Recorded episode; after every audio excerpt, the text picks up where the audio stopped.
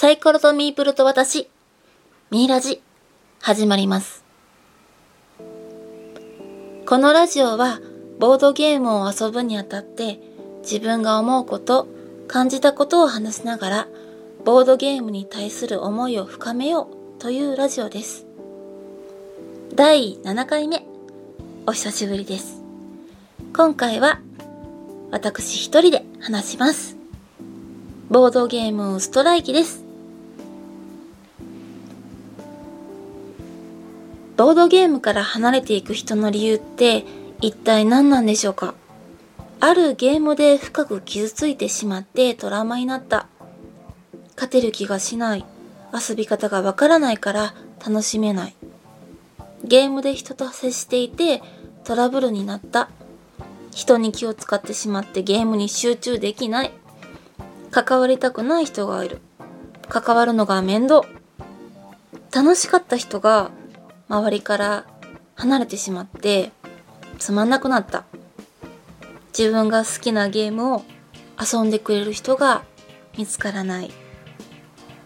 自分がゲームから離れたいなって感じた時にあまり誰かからボードゲームやめるなんて理由は聞いたことがありません。興味本位や誘いでゲーム会に来て実際に触れてあまり馴染めなくてそのまま離れる人はいると思いますけどね。今回話す内容はボードゲームストライキとしました。私は今ボードゲームを続けていきたいという思いの反面で続けていくことに意味があるのか自分が必要としているのかよくわからなくなってます。こんな話をしていいか悩みました。でもやっぱり突破口を見つけたい。その一心です。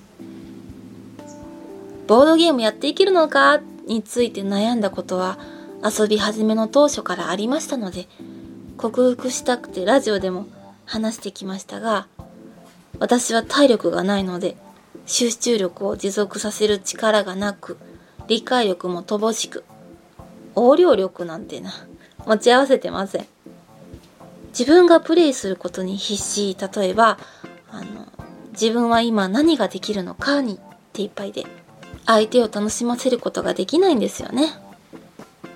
相手の邪魔をしたり驚かせてみたり相手を優位にできるようにフォローしてみたり。それは経験と追求を重ねていけばそれなりに身についてくると思ってるんですけどなかなか現実は厳しいですね。時間が足りないを理由にゲームの難易度攻略をね自分で上げることができてません。少し私の話をすると友達は仕事関係の人が中心でテレビも雑誌もそこまで見ないボードゲームを扱っているお店例えばおもちゃ屋さんゲーム屋さんバーで人狼が流行ってたりねポーカーやってるっていうところあるんですけど大体居酒屋しか行かないんでボードゲームにたどり着くには程遠かったわけですよ。当時地元にはボードゲームカフェはなくってもしできたとしても気づかなかったかもしれませんね。今でこそ本屋さんとかボードゲームを扱うお店って増えてるんですけどメディアでも紹介されるようになって知る機会は増えてきましたがだからっって言って友達と何して遊ぶ？って時にボードゲームを扱うお店に行ってどれ買って遊ぶ？説明書読むからやってみようか！ってなる友達は残念ながらいません。ボードゲームを勧めてくれる人？皆さんの周りにはどのくらいいますかね？ボードゲーム遊んでる人が身近にいてそれなりにゲーム持っててインストができる人。に巡り合える確率ってどれくらいなんでしょうかね。ボードゲームカフェとかオープン会に行かないとね自分から。なんかうん会えない人の方がまだ多いのかなってちょっと思ったりします。ま私はおこげしから教えてもらったのでおこげしは経験者であってインストができてゲーム会でも顔なじみでだからそのボードゲームの世界に足を突っ込むのにそんな抵抗なかったんですよ。まあいてみたら結構えって思うことありましたけどね。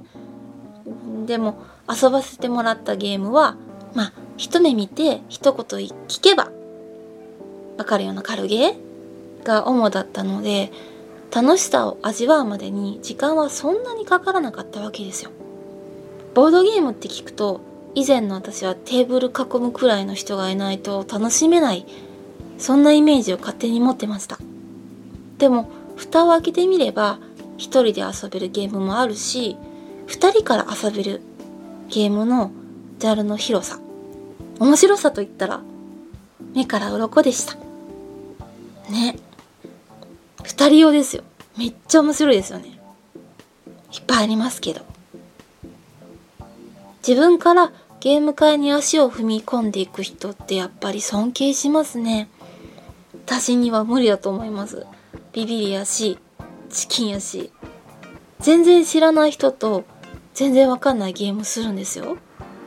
やりきれる自信ないですよ。ハードル高すぎって、まあ、自分の心配をしてたわけなんですよね。実際は初心者の方への対応の優しいこと。もうね楽しんでもらいたいって方の方が多かったと思います。恵まれてたんですよね。ボードゲームの魅力ってこんな面白いんだって知ったらまた遊びたいってこう思ってしばらく通ってたんですけど次第に遊んでくれる人たちってマジ紳士でマジ女神って思ってそこの人たちがとっても好きになって毎回通うのががぜ楽しいってなってきた。まあそんな時期が今はとても懐かしいです。ではここから本題にね入りましょう。途中でこいつ違うわってなる方のためにあくまでも私個人が感じた意見だと思って許して聞いていただければ幸いです。ボードゲームストライキ。ある日のことを私思ったわけですよ。ボードゲームの人たちとプライベートでも仲良くなりたい。どうでしょう？あ言っちゃったねって思った人いますかね？そうなんですよね。ボードゲームと人の関係性から少しずつもう少し密に関わっていきたいなって思ったわけなんです。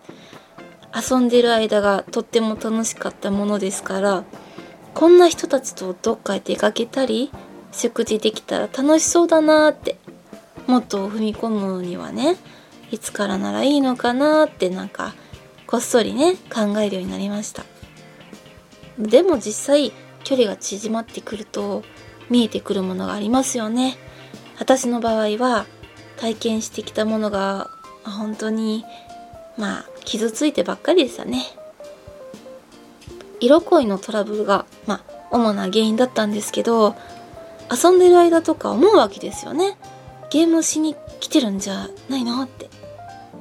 いつからか純粋にゲームを楽しめなくなってしまって自分は必要とされてないのかなとか私と遊ぶのは楽しんでもらえないのかなとか私がいるの迷惑なの？え気を使わせてるかなって思い出して。それからはめちゃくちゃ辛かったのでゲーム会に行く前に吐きそうになったり 手足が震えてなんか自分を大事にしてもらえない場所に行くんだってなんかものすごく怖かったですね。何のために行ってたっけって。みんなで楽しくゲームができたらって思ってたんですけどなんか違うのかな？え？違わないよねってただそれだけで言ってました。どうしたら自分を受け入れてもらえるのか一人で懸命に奮闘してた時にですね開いたゲーム会があったんですけどその時普段お会いしない方が来てくれてそれで嬉しくって、まあ、とってもはしゃいでたんですよ。そしたら「すごく疲れた顔してますよ。大丈夫ですか?」無理しないでくださいねって。あの時は泣くのぐっとこらえて遊びに来てるのになんでこんな悲しいんでしょうねって、まあ、言いそうだった言わなかったですよ。うんもちろん。まあうん私を見てくれる人にあ出会えたんかなって思いました。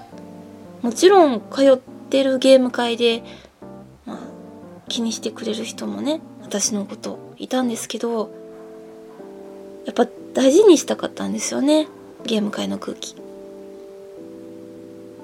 楽しいね大丈夫大丈夫ってなんで何のことですか？みたいな。な気にしなかった。みんなに心配かけたくなかったしでもあんまりお会いしたことのない人が私の顔見てなんかすごい心配された時になんか元気に振る舞ってる自分がなんかそういうの必要ないよねって気づかせてくれた気がしてもうゲーム会行くのやめようってなんかもう無理しないってあの人が参加してるゲーム会に私もそっち行こうってやっぱ思いましたね。やっぱり人って大事だなって思ったんですよ。いつか自分もみんなに普通に受け入れてもらえるゲーム会の仲間になりたい。でもある出来事を境に行かなくなりました。時間が経って心が落ち着いた時に思い出すんですよね。またみんなとゲーム遊べないだろうかって。純粋に楽しんでた頃の関係をねいきなりは無理でも徐々に取り戻せないかなって。でも実際はその願いのために一緒になって考えてくれる人はいませんでしたね。私の中ではゲーム会で会う人ってってもう友達って思ってたんですけど温度差があることにねそこで初めて気がついて。ああ私ただゲーム会に通ってたお客さんと同じだったんかなって。主催者さんが開くゲーム会のルールや責任をねそれから初めて考えさせられました、まあ、改めてですよね。主催する立場の人って大変なんだなって。できんって怖いけど参加者を守ってるんだなとか個人の問題を持ち込むのはあ迷惑なことだなって反省したんですよ。ちょっと考えたらわかるんですけどね。浮かれてたんだと思います。うん考えてみれば見るほどゲーム界ってね大人な遊びだなって思ったりしました。ゲーム会に来る一人一人の気持ちを大事にすることって難しいんですね。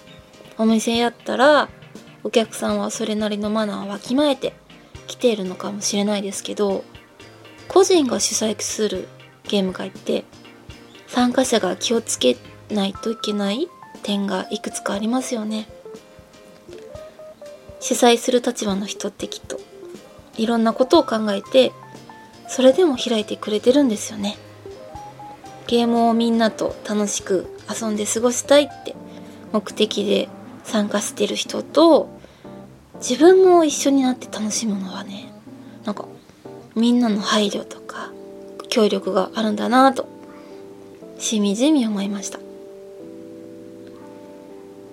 ゲーム会に行かないでなんか自宅会するクローズ会開くっていう人の心の内には掘るともしやなんか深いなんかがありそうねって最近思うようになったなだれです。私はゲームが好きだけどねそれ以上に楽しさを教えてくれたみんなが好きです。でもゲーム会で知り合った仲間は友達じゃないんですね。自分の悩みを聞いたり励ましてくれる友達とは違って一緒になって楽しさを共有できるのは確かなんですけどゲームから離れていくと少し遠い存在なんか距離感遠いなって感じてしまった。私だけかもしれない話ですよ。ボードゲームはテレビゲームみたいだなってちょっとふとゲームの面白さは変わんないし遊んでる時はとっても楽しいけど泣いたり傷ついたりしても自己責任。その代わり何があったとしてもその場所にいられる立場であるのならその時だけは楽しく遊べる。自分を受け入れてくれてるんですよね。遊びって本来こういうものなのかもしれない。って悪く言えば浅い。自分の欲をね満たしてくれる空間。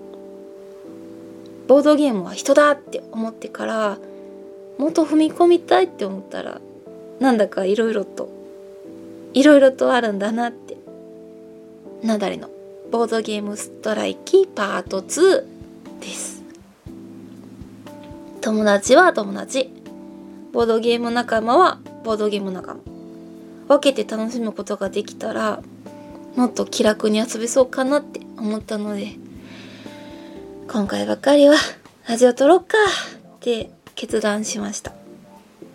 もしかしたら皆さんはお気づきで割り切って遊んでる人もいるのかもしれないですよね。どうなんだろう。そこら辺すごくね、うん、なんか気になったんですよ。今回ね。楽しくキャッキャウフフっつって遊んでね。幸せ楽しいって。でもその裏方で働いてくれてる人たちの配慮がきっとある。かなって。自分よがりなラジオを聴いてくださった方。お疲れ様でした。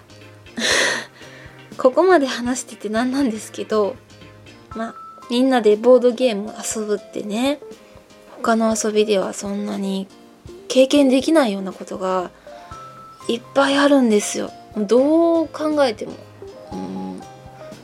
なんか他のカラオケとか公園行って遊ぶとかいろいろあるじゃないですか。でもやっぱ魅力をすんごい感じるんですよね。だからこれからもまあ私はゆっくりとですが自分でまた歩み寄っていこうと思ってます。はい。さあ気分を変えてですね次回の予告をしてみようと思います。2018年10月今回はなんと初エッセンに行くんですよ。まあそこで昨日ですねボードゲームポッドキャストでおなじみのホラボドさんのあの初めてエッセン行く人へっつってツイッターでね出してくれててそれをリツイして聞かせていただきました。もしかしたらちょっともうこれは皆さんお気づきかもしれないんですけど私海外旅行ね向いてないですね。あの財布と携帯とパスポートもしかしたらキャリーバッグとか一瞬ですられますよ多分。で迷子は絶対なりますね。英語無理やしあと食べ物。おそらくもみさんより一応弱いですよ。自信あります。うん。もしかしたらこう旅行行ってま命あって帰ってきた時ですけどボードゲームと人に対しての印象って変わるかもしれない。いや変わらないかな？それは関係ないですかね。うーん。まあどんな時もねゲームは面白いんですよ。ボードゲームが好きな人はね世界でつながってるんだなっていうのが素敵なことだとね私個人は思ってます。ゲームを楽しく遊ぶ空間はねこれからもっと広がってほしいですよね。多分広がってくんじゃないかなと思いますね。へこたれてばっかじゃね。離れていくにはなんかやっぱもったいないんですよ。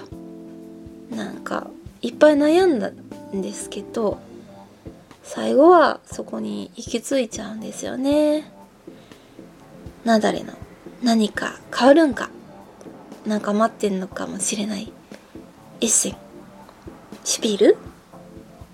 楽しみですよねやべっつって思ってますけど 楽しみですね。はい。というわけで締めます。今回は内容が内容なので一人で放送させていただきました。どうか、あのもうこいつないわって思ってる方がほとんどかもしれないですね。もっとね、こう楽にこう考えたらいいんですよ。そう思いますよね。おかしいななんか性格なんでしょうね多分ねなんだろうこう欲求強いんかもしれないですね というわけで最後までお付き合いしてくださった方マジでありがとうございましたねパーソナリティはなだれがお送りしました。では、また。